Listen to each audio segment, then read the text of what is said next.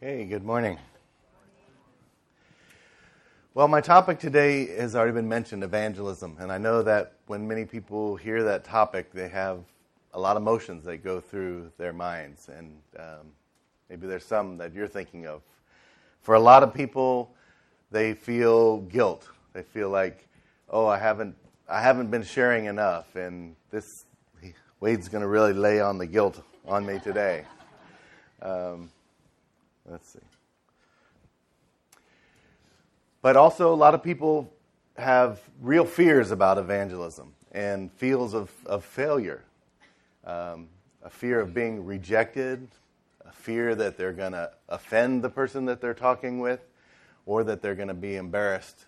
Oh, what if I don't have the right answer? You know, then I, ah, I'm going to fail this person. They're not going to believe, and a lot of anxiety uh, often is associated when we talk about evangelism. And this morning, the, the last thing I want to do is make you feel anxious about this. I instead hope that you'll leave today encouraged uh, and better equipped and have a, a better understanding of, of what success in evangelism looks like. Uh, so let's, let me pray for us. Father, we just really ask now that your Holy Spirit uh, would guide each of us. And Lord, that we wouldn't, uh, we'd have a right understanding uh, about our role as your ambassadors. We really ask that, um, Lord, you keep us from being distracted, that we'd understand your word and your will. And Lord, help us all to take steps of obedience. We know the enemy just wants us to find some excuse um, for a reason why we can't uh, share with others about you or uh, have a more positive role in people's lives and helping them come to know you. So, Lord, we really ask your Holy Spirit just really speak to each of us today. In Jesus' name we pray. Well, one thing I must say too is uh, for both Helen and I, um, it's so different doing evangelism in many ways in China than here. Uh, our last couple years, we lived in a big city. Every time I got in a taxi cab, uh, we tried to make it uh, I didn't do it every time, but I tried to have the habit of asking them about, oh, what's the next Chinese holiday? And they would say it, and then I'd say, oh, we, we don't have that holiday in America. Our big holidays are Christmas and Easter. And then and they'd almost always say, oh, I've heard of Christmas. And I said, oh, do you know what Easter's about? And they'd say, no. I said, oh, would you like me to explain it? And almost always they say yes. So I would just start right in, tell them the, the gospel story. It was felt really easy. Uh, and we'd meet lots of people that uh, I'd mention I'm a Christian or that I, I read my Bible or pray to Jesus, and they'd say, Well, oh, I don't know about that. And I'd say, Oh, would you like to hear? Sure. so, in so many ways, China felt so easy. Here in America, sometimes it feels really hard. Um, like you have to win a hearing where somebody, you've won the right to be able to share the gospel with them. But I hope for all of us at the end of of this talk that you'll feel better equipped how to do that more naturally and comfortably without all these fears of that they're going to reject you or fear that you're going to mess up the presentation uh, or fear that they're going to think you're a crazy Jesus freak. Um, we all deal with those fears, but I'm just really praying that the Lord will help us understand His mind on this topic. And I want to start, I think often a lot of our fears uh, and anxiety is because we don't have a good goal. And I want to start with this idea. I think it's probably one of the most important things we'll talk about this morning is having a good definition for success in evangelism. Years ago, I came across this uh, great definition by Bill Bright of Campus Crusade for Christ, now called Cru. He said, Success in evangelism is sharing the gospel by the leading of the Holy Spirit and leaving the results to God.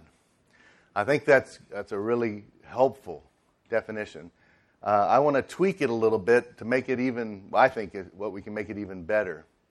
And that is success in evangelism is sharing truth about God by the leading and power of the Holy Spirit and leaving the results to God. So, a big part of this is we get anxious. We think, oh, if this person doesn't accept Christ, or doesn't agree with me, then I've failed. But no, our job is to sow the seeds.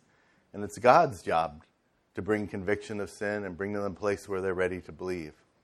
So, success is not about the results, it's about sharing the gospel. But Paul says we should, the Apostle Paul says, to, he says that we should share the gospel clearly and boldly. And I, I think those are two really great goals. That when we share it, it will really be clear so that that person will understand it in their way of thinking, and that we also sh- share it boldly. But I want to look at several of the words in this. The, this first one, he talks about sharing the gospel. And I think um, that's great, but I think sometimes we think, oh, unless I share the entire plan of salvation with a person, then I've failed. And I don't think that's true. Um, I think as we look at this idea of looking to the leading of the Holy Spirit, that's really the key. And, and that's why this whole method or this definition is birthed out of our relationship with Christ, our intimacy with Him. That we're, when we share with people, we're doing it saying, God, do you want me to share with this person? What should I share? How much should I share? Should I keep going or is, is that enough for this person? And I believe there are times when the Holy Spirit will tell us, we'll share a little bit and we'll, he'll say, that's enough. Other times he'll say, oh, keep going. Sometimes it may just be a word of God bless you. Helen used to do this. We're going to talk about throwing out bait to find out people that are interested in the gospel. Sometimes she'd go to the market and she would just say, when she bought uh, something from an, oh, God bless you. And in Chinese, you know, Shangdi Zhufuni. And sometimes people would say, Shangdi Shishe, who, who is this Shangdi? Who's God? So just by throwing out that little bait, sometimes somebody say, oh, well, who's this God you're talking, you're wanting to bless me with? then she'd go in and start talking with him. Um, and so for her, the Holy Spirit was just leading her to say, God bless you. And that was success. Now, sometimes people didn't say anything, but the Holy Spirit, if, she, if the Holy Spirit was leading her to say, God bless you, and she said it, regardless of if the person responded or not, ding, ding, ding, that's success. She followed the leading of the Holy Spirit. And I think it's really important that that's how we define our success is are we following the Holy Spirit or not? And also this idea of sharing truth. So it doesn't always have to be the whole gospel. It's what the what the Holy Spirit tells us how much to share is important. And we're looking to his leading, but then also we're relying upon his power. We're not thinking that, oh, I've been practicing this presentation, I got it down now. Um, so this person's going to believe. Or or I'm gonna, I am going to convince them that Jesus is God and that Christianity is the only true way. No, our, our leading is we say, God, help me to present this clearly, but I'm looking to you. I, I, it's not my job. I can't change people's hearts. That's the Holy Spirit's work to bring conviction that they're separated from God and that they need God and that He is holy and sinless.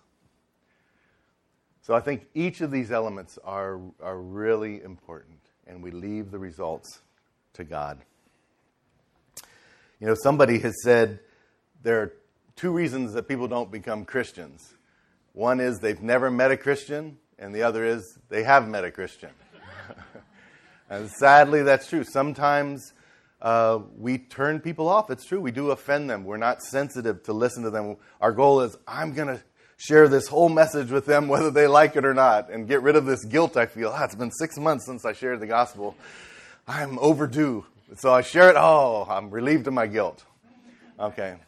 Well, sometimes that, that is true. Um, I've even been guilty of that in my past. In college, we'd go out and share sometimes, and I've had so much built up angst about sharing, and I couldn't wait till I shared with somebody and it'd be over, and I'd feel like, okay, I can check that off. I've done that. Uh, I don't think that's how God wants us to do it. He wants us to have joy in doing it. We're sharing the greatest news on earth with people. Another really important thing I want to touch about is with this idea that we're sharing truth. Sometimes that will just be our testimony. Or, like I said, sometimes it's just a God bless you. God can use that. Sometimes that's what the Holy Spirit has us say. I was reading someone that said they did some research and they found that the average that on average, uh, this was maybe 20 years ago, people had in, had 29 or 28 or 29 encounters with a Christian or with a Christ, Christian tract or a Christian movie uh, or a conversation about Christ. So 29, 28 or 29 different touches on average before they became a Christian. And I think that's really important to think about.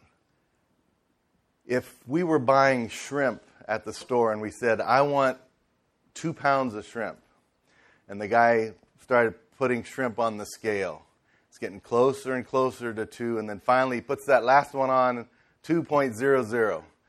Would we ever pick up that last shrimp and go, Yes, oh, this shrimp! This shrimp is so important. It's so great. It was the one that tipped the scale. Oh, this one's going to be especially delicious.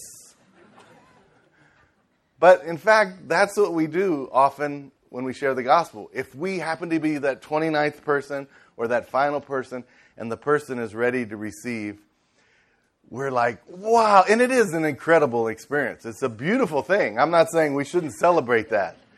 What we should celebrate is all 28 other touches. And that may have been us. We might have had a conversation with somebody and we shared about our testimony. And they weren't, didn't seem like they were responsive at all. But little did we know later they went back and they thought about it.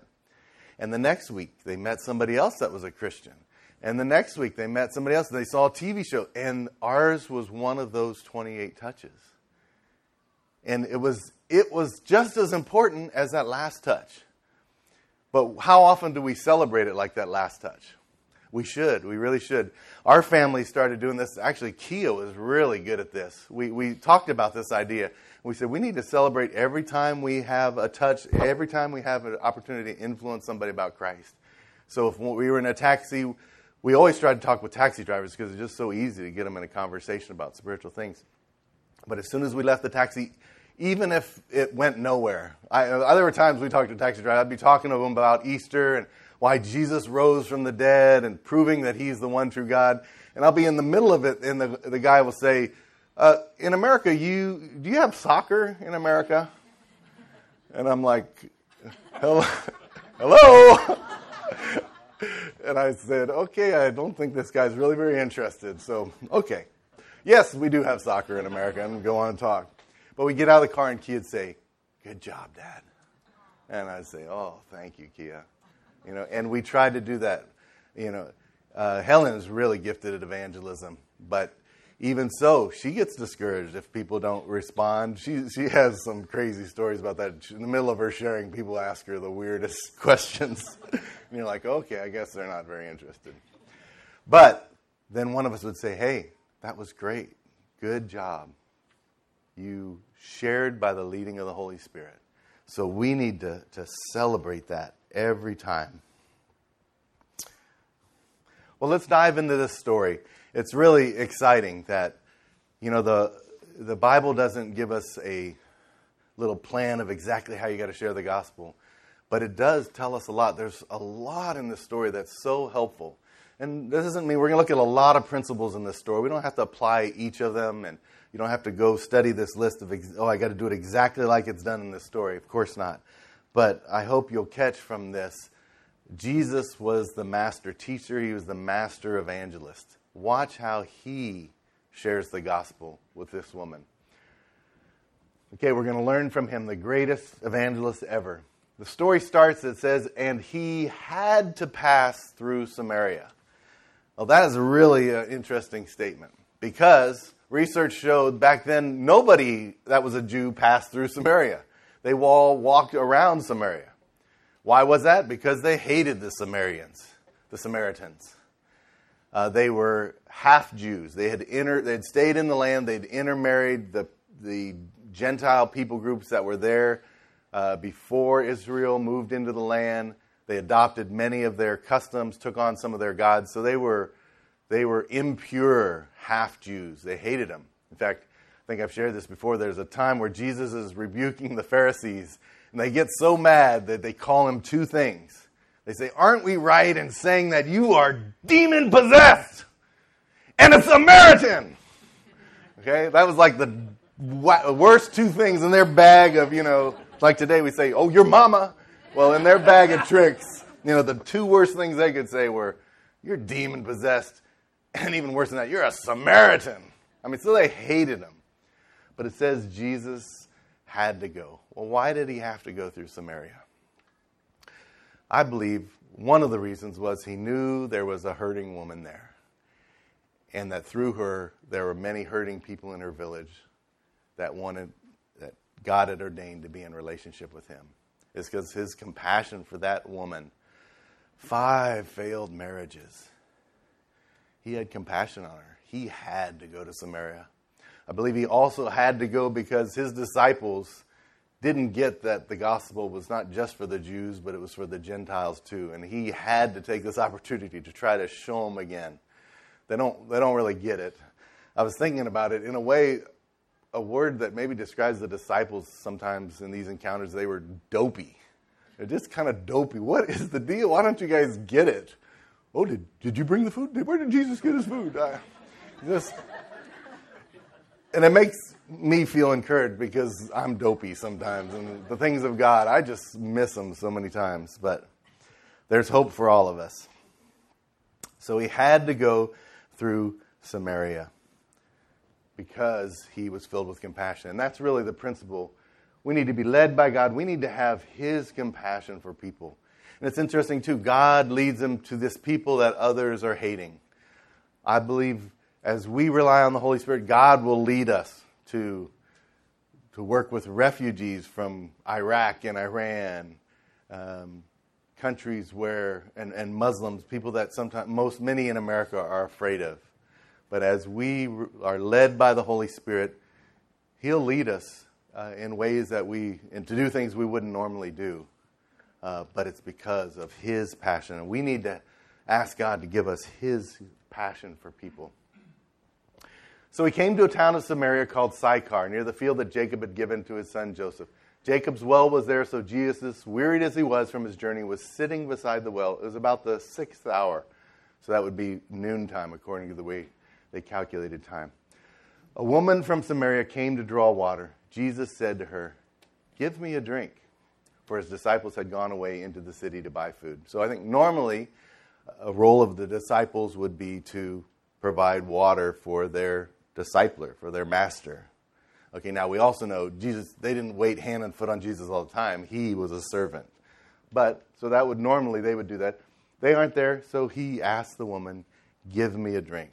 Now, I don't want to insult your intelligence, but this probably is also one of the most important points we can get from this. If we are going to influence people with the gospel, a really important principle is that we open our mouth. Okay? I know that's a little simplistic, but if you want to share truth about God, you must open your mouth. Now, you, if you're like me, I get on a plane sometimes to travel in China. I just so I just voice. I said, just keep. I just be quiet and sit there, wait. That's all I want to do. I don't want to engage with people many times. But if I let the Holy Spirit, if I say, Lord, do you want me to talk? Is there anybody you want me to talk to? Anybody you want me to initiate conversation with? My mother in law is so good at this. She makes friends with everybody, everywhere we go. She just sits down, oh, hi, I'm herself, and in a couple minutes, they're just talking about, I'm like, how does she do that? Well, the key is as soon as she sits down, she opens her mouth and says hello and starts talking. And as simple as this, as, as this is, a lot of us need to learn that skill how to meet people and open our mouth and start a conversation.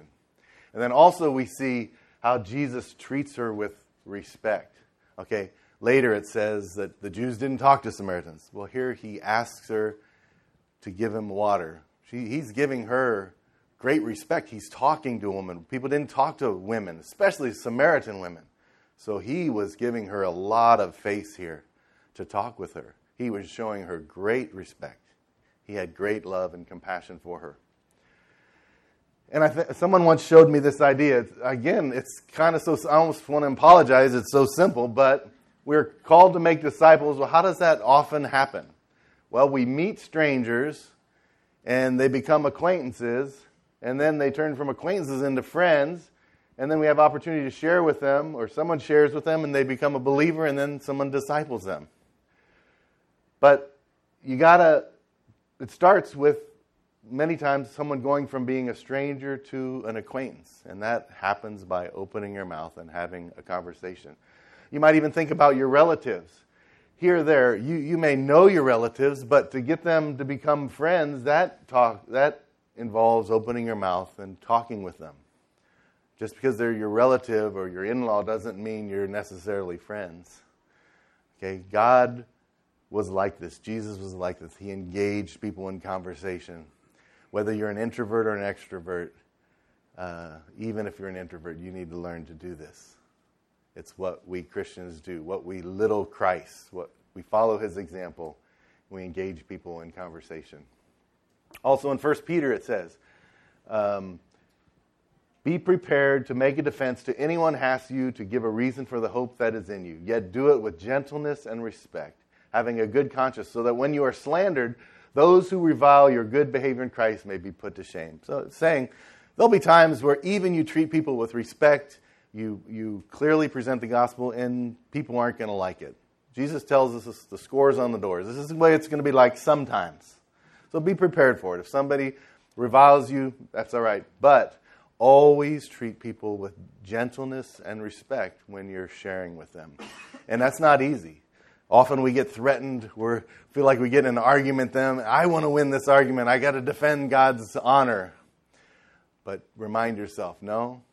And actually we had a Jehovah's Witness come to our door this week and so I started talking with her and she had her trainee next to her and I started feeling like, "Oh, I got to win this argument because her trainee's there and um, and I started, I was kind of getting agitated. And I, I, thankfully, the Lord just reminded me. I said, Lord, Holy Spirit, help me here. Give me compassion for this woman. She, she's lost. Uh, and that helped me so much to, to say, oh, yeah, Lord, help me. Help me think what to say, too. And um, it changed the tone of our conversation suddenly. And I began to listen better to what she was saying. And she mentioned that I'd heard that, I knew that they believed that God created Jesus. And then she told me, oh, he created the Holy Spirit too. I said, really? I didn't know that.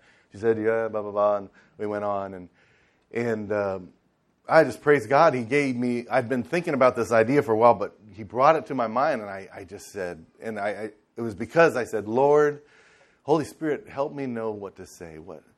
And I asked her, I said, I said, do you ever get lonely? And she said, yes. I said, Well, then you shouldn't be a Jehovah's Witness. She said, Why? I said, Well, you believe God existed by himself, he didn't need anything, but that he created Jesus and the Holy Spirit out of his love and to serve people. I said, But if God didn't need, we believe God's a Trinity and they have relationship with each other from eternity past. Uh, the Godhead existed Father, Son, and Holy Spirit they were in relationship. But your God, He's existed by Himself, and you told me He didn't need anything. So He, he, did, he would never have gotten lonely. And if, we're cre- if you're created in His image, then you don't need other people. You're created in your God's image. You don't need other people. You, and so you should never get lonely, shouldn't you? And wow, that was kind of the end of the conversation. Um, and I, to some degree, I was like, wow, God, I don't even know where that came from. Or, but it was because I asked, I said, Holy Spirit, help me. God wants to help us when we're sharing with people. So we need to ask Him, but we do it with gentleness and respect.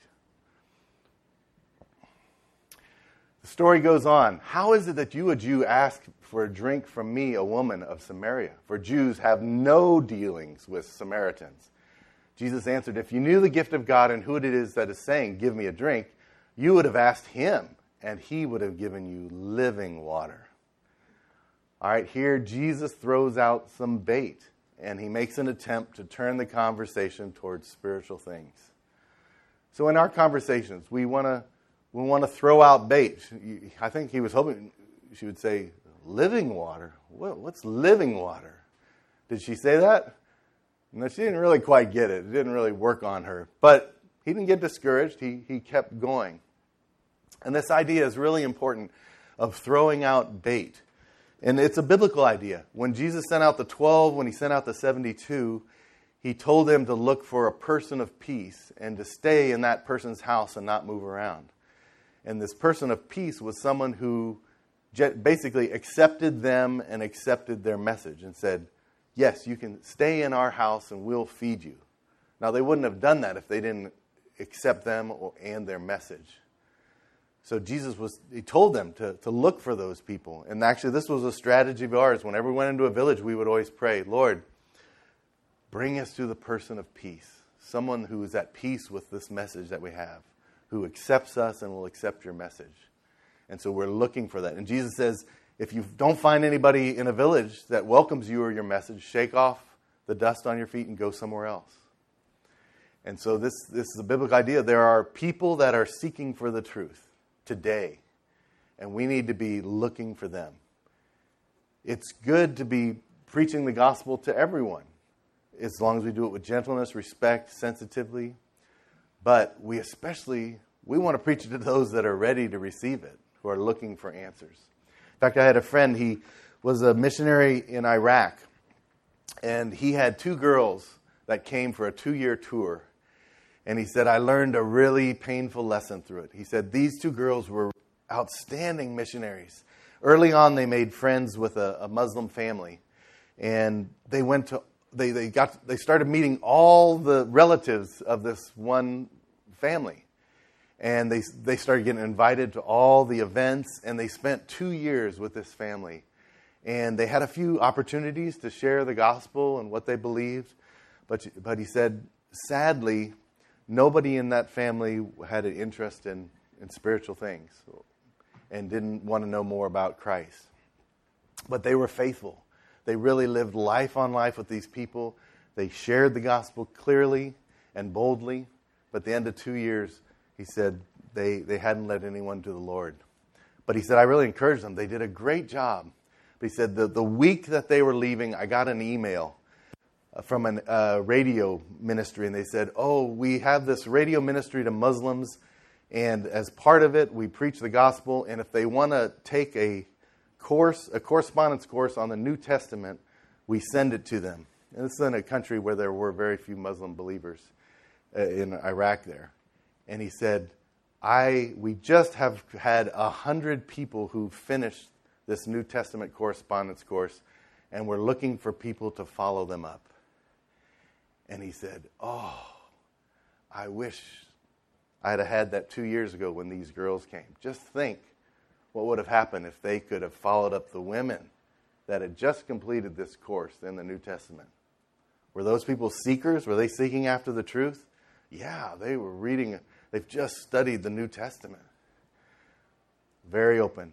So he, he came up with the idea of calling it precision harvesting, or this idea of Instead of just randomly sharing the gospel, not that there's anything wrong with that, said how much better that instead we look for those that are open, that are searching.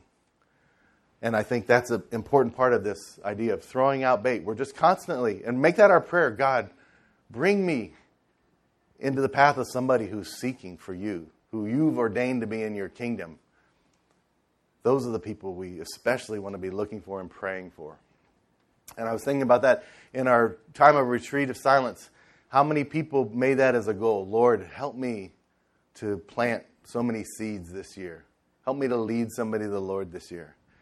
I think that's a worthy goal that we also should be, be thinking about. But an important part of it is throwing out that bait. Okay, she doesn't get it. She says, Sir, you have nothing to draw water with. The well is deep. Where do you get that living water? Are you greater than Jacob? He gave us the well and drank from it himself, as did his sons and his livestock.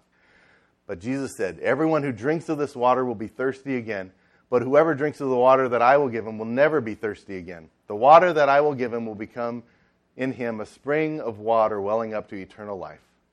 The woman said, Sir, give me this water so that I will not be thirsty or have to come and draw water. Come here to draw water.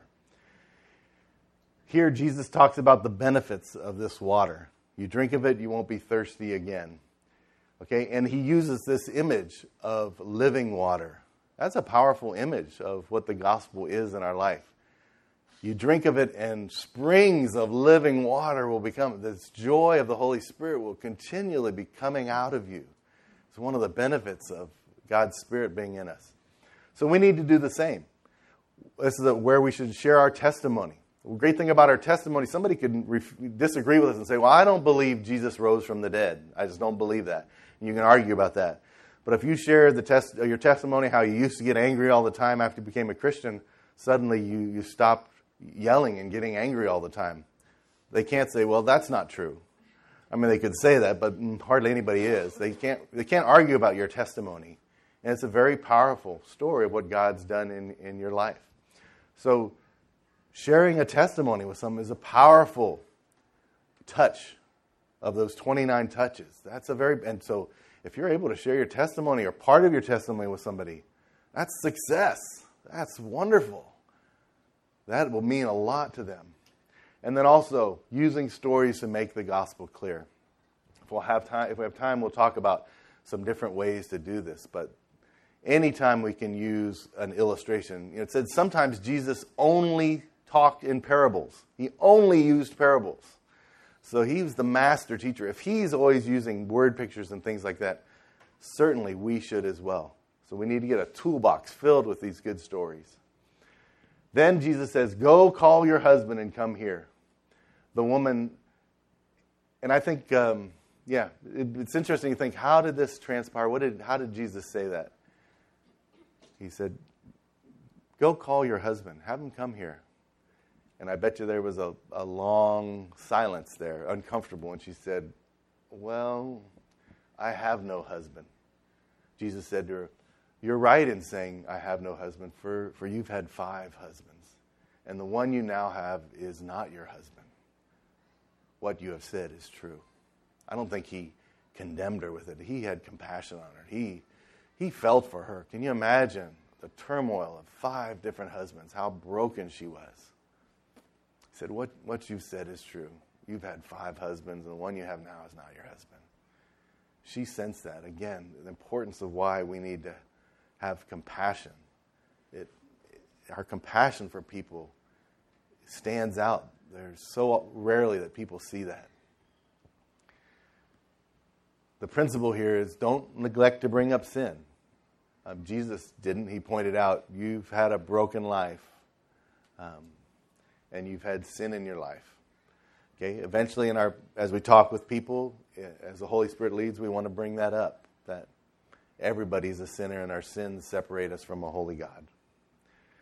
Okay, then she gets in and she starts talking about our fathers worshipped on this mountain, but you say Jerusalem is where people ought to worship. And really, here we see this is the whole conversation could get sidetracked by an argument of where should we worship God. Okay, but we notice Jesus doesn't fall for that. He sticks to the point and he talks about the hour is coming and is now here when true worshipers will worship the Father in spirit and in truth. For the Father is seeking such people to worship him. God is spirit, and those who worship him must worship in spirit and truth. He focuses uh, on the key issue, he doesn't get distracted by these other arguments. So don't get sidetracked by unimportant arguments when we talk with people. Now, sometimes they'll have an objection that is really uh, uh, uh, an objection. Um, maybe they'll say, I, I really don't, I don't understand. How could God have a son? How can, the, the Trinity, I just don't get that. I don't, or how can God allow evil? My, my mother died last month. I just, it was so difficult. I can't see how there could be a good Father in heaven. I mean, if it's a real question, of course, we follow that up. We need to listen. One of the best ways we show we love people is to listen to their objections, listen to what they're saying, and then address that. But if it's, if it's something just to get sidetracked uh, from the main message, we need to be careful about that. Then here she says, I know that Messiah is coming. Why does she? It seems weird in the story that she all of a sudden she knows that the Messiah is coming. You were seeing faith here, and Jesus just rebuked her. But I think, again, it was because he did it with compassion. He's hurting for this woman, and she sees that in his eyes. When the Messiah comes, he'll tell us all things. Jesus says to her, I am, I, I who speak to you am He. So we point people to Jesus just as He points the woman to Himself. Okay? Then the disciples, the dopey disciples, come back. And they marvel. He, he's talking with a woman. But no one said, What do you seek? or Why are you talking with her? So the woman left her water jar and went away into town and said to the people, Come see a man who told me all that I ever did. Can this be the Christ? They went out of the town and were coming to him. So lots of people responded to her testimony. This is the power of a testimony is incredible. That's why never be afraid to share your testimony. This woman telling of what Jesus did in her life, the town, they start all these people from the town start coming out because of her testimony. Okay? She didn't go back through the Old Testament and share the theological basis on how they could be saved. She just shared what Jesus did. That simple. That's all we need to do many times. Share our testimony. And then also look for signs that the person truly understands who Jesus is. It says she left her water jar. I mean, she is taken up with Jesus now, and that's her focus. You can tell that she's serious business about following Christ. We don't want to lead people to Christ when we know that they're just wanting to say it to make. In China, that was the people often want to make the foreigner happy. Oh, if you want me to say a prayer, okay, I'll say a prayer. No, we're looking for signs that people are genuine and the power of personal testimony. Then his disciples urged him, saying, Rabbi, eat. But he said, I have food to eat that you do not know about. What? What? Has, did, you bring him food to eat? Who brought him food to eat? It's so funny, really. The disciples, they're clueless. They are so clueless sometimes. Jesus says, My food is to do the will of him who sent me and to accomplish his work. That's a really significant statement. His food. Okay? Like Jesus, we are nourished, energized, and strengthened by sharing the gospel with others. You know, whenever I share the gospel with somebody, I just I feel so good. I am encouraged by it. It's a joy. We're his ambassadors and when we do what we're supposed to, it brings us great joy. Okay? We have a colleague who's led uh, there's a book called T for T Revolution. And it's a story he's been involved in a movement that's had over 300,000 people come to Christ in southern China. Uh, we went to a training that he did, and the first thing he said is, The happiest Christians I know are those that are active in sharing their faith. And you know, I thought about this. I said, There's a lot of truth. That is a true statement.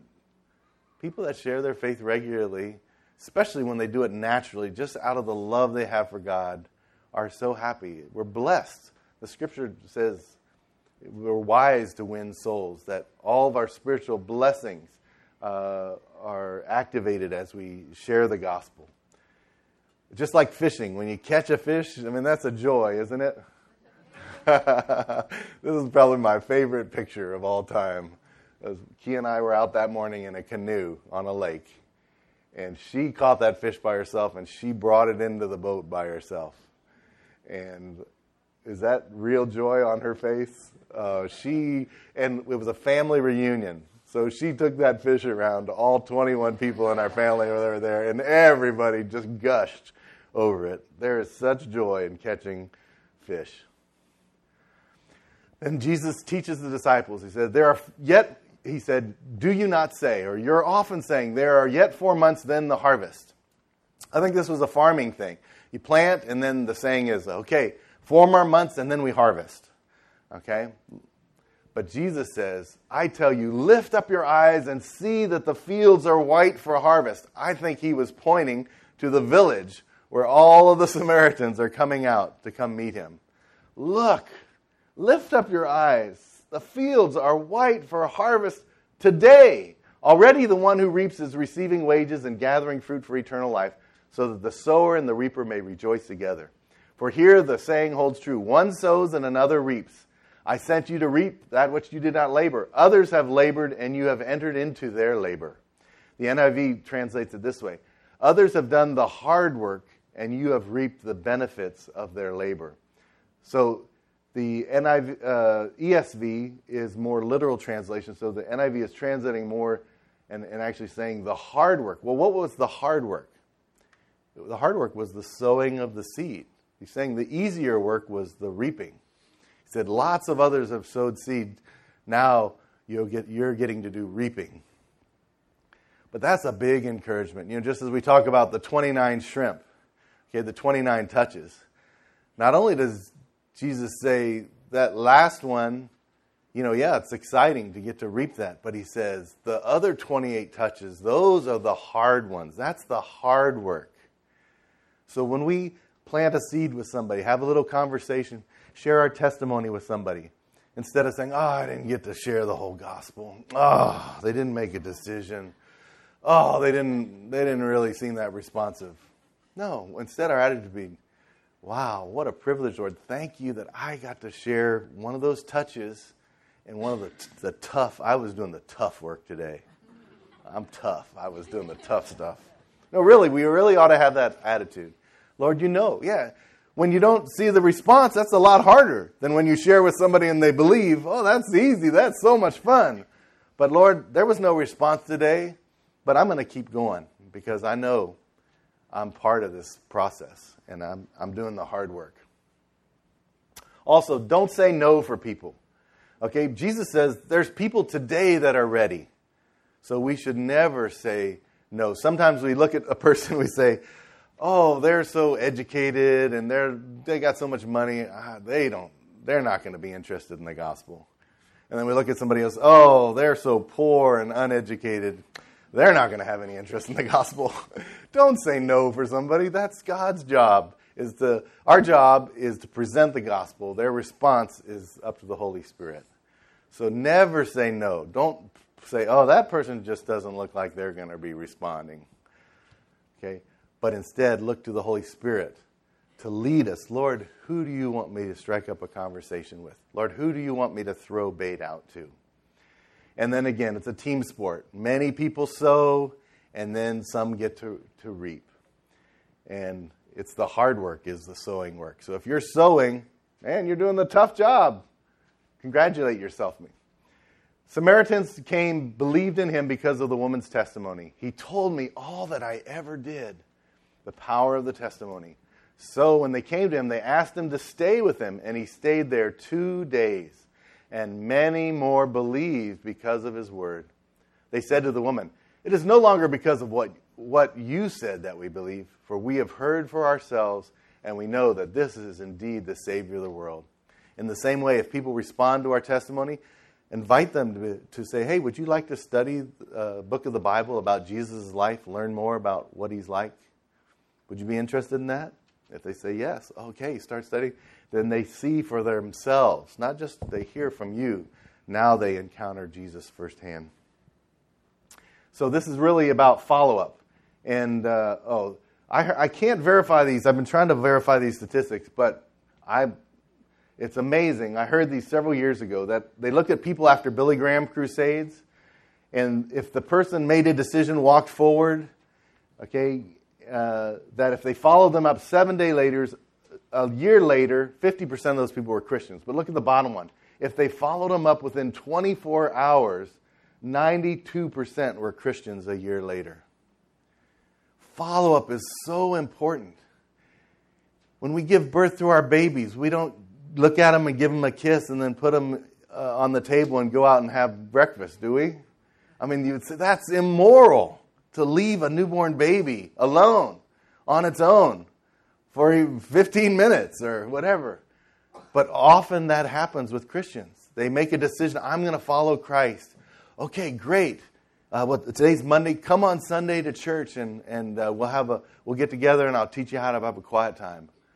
That's like leaving a baby on the table right after it's born and going to get breakfast.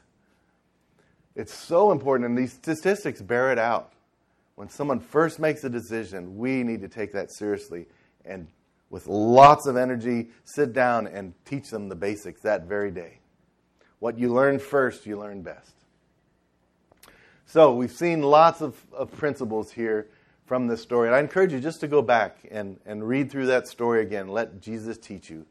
But the, the main things we're really hitting here is being one, compassion for people, two, reliance upon the Holy Spirit, doing it in His strength Three, throwing out bait, trying, trying to find the person of peace, the people that are seekers. That should be our prayer to Lord, would you lead me to those that are hurting, that are looking for answers? We see Jesus doing all of these. and the importance of, of follow up, that the hard work is in the sowing. I just want to point, I'm going to skip ahead to several things here. For resources, on the Crossway website, there's an article, Fishing Evangelism. It's only about three pages by Ruth Siemens. I'm also recommending this book, Out of the Salt Shaker. She was a mentor to this lady, Ruth Siemens. It's much, you know, it's quite long. But just start by rereading this article. It's very good about this idea. How do we throw out bait? How do we find those that are seeking, looking for the truth? Um,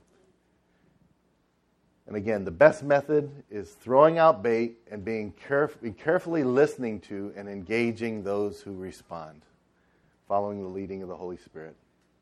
Okay, I'm going to skip by this real quick. Um, I want to encourage people too. Often people don't, you don't have the confidence to share the gospel. So the solution is just find one simple method so that if somebody, you have an, a chance to share the whole gospel with them, you can do it. So just start by mastering one method then later you can learn other methods. And then also, don't know who to share with. I encourage people begin having a list where you put three to five names of people that you feel led by the Holy Spirit to be asking God that they'll come to, to believe this year or that you want to see come to faith and begin praying for them daily. Maybe asking your accountability partner, would you pray for these names too? And help God see if I if He wants me to have a role in giving them a book or giving a DVD, inviting him to church, having a conversation, sharing the gospel, sharing my testimony. But be, as you begin praying for these people, you'll be surprised how quickly God gives opportunity in their life. Okay, uh, just to show how simple a method could be, this is an ABC method that um, I tried to come up with as a way to help you remember the basics of the gospel. Look how simple it is. A is for admit. Okay, the gospel, to become a Christian, you need to admit that God is holy and sinless, and that you're a sinner, and that your sins separate you from God. You see how the two are separated there. Okay, it's the letter A. And the colors are red, white, and blue in that order. God is holy and sinless, you're a sinner, your sins separate you from God. Then you need to believe, B, that God sent his only son Jesus to earth, okay? A little J, a big J there, to die on the cross to pay the penalty for your sins, and on the third day he rose from the dead. You see the number three there? okay. All right. Then C, commit to turn from your sins and to follow and trust only in Jesus. Uh, you won't go back to other things that when you have tough times, you'll follow Jesus. In China, we talk with people and say, and even if the police come in the middle of the night, you will stand strong and say, Yes, I am a Christian. You won't deny them, even if they threaten to take you to jail. So we, people know the cost of following Christ as well. Okay, let's try it. A is for what? Admit. What's that? God is holy and sinless. And you? Okay, Sins separate us from God. B stands for? Okay, God sent Jesus to the earth to do what? Die on the cross to pay the penalty for our sins. Three days later, he rose again. Then C is commit. To do what? Repent means to turn the other way, to turn from your sins. And lastly, to trust and follow only in Jesus. ABC. It's as easy as ABC. One, two, three. Um, okay, so very simple. In, in two minutes, we learned a simple way to present the gospel. There's lots of, there's the bridge illustration. I don't have time to go through that today. This illustration, people try to get to God, but only through Jesus. We can cross over from death to life. There's a few verses you can learn with that. But take one of these. Um, they're very available and, and master it so you have confidence. So that if someone says, How do I become a Christian? You won't get so anxious and you can just share with them. It's very simple. I just want to end then with this song. Um, if we could cue it up. It's a current song by Brandon Heath. And I just, let's make this our prayer that God would give us His eyes to see people the way He sees them and that we'd have compassion. And the song begins, he's on an airplane looking down at the world, and then he encounters people as he lands. Let's pray. Lord, we do ask, give us your eyes to see people and give us your heart for people, Lord. We just confess that too often our hearts are hard and we're selfish. We're just wrapped up in what we're doing. And Lord, we ask forgiveness. Lord, we want to be your ambassadors. We want to represent you well. We want to be your hands and your feet. Lord, we ask that you'd help us to follow Jesus' example, just to naturally and lovingly interact with people and to care, with care, listen to their stories. And Lord, in love, be able to share with them as your Holy Spirit leads us. Lord, we just come against the enemy and all the guilt and fear he wants to bring. And Lord, instead, we know that you just want to give us love and make us your effective ambassadors to do our best to meet the needs of hurting people around us. Lord, give us your heart and your eyes. Lord, we want to have more compassion for people. Lord, this week and this coming year, I just really believe that there are many hurting people that you're going to allow our lives to intersect with, and you're going to allow us to minister to them as your Holy Spirit leads us and as your Holy Spirit empowers us, and your Holy Spirit's going to work in their lives, Lord. And either they're going to be brought a step closer to coming to believe to you, or Lord, you'll give us that great privilege of seeing somebody make a decision to follow you. But Lord, right now, we just offer our lives to you to use us as you will. But Lord, help us. We, we so much need your Holy Spirit to give us eyes to see who you want us to talk to. Help us learn how to strike up conversations with people. And prompt us, Lord, when there's somebody hurting that you would have us to help and to minister to. We just give our lives to you, Lord, but we just tell you how much we need you. We can't do this without you. But we thank you for the incredible privilege to be your hands and your feet and your ambassadors. We pray this in Jesus' name. Amen.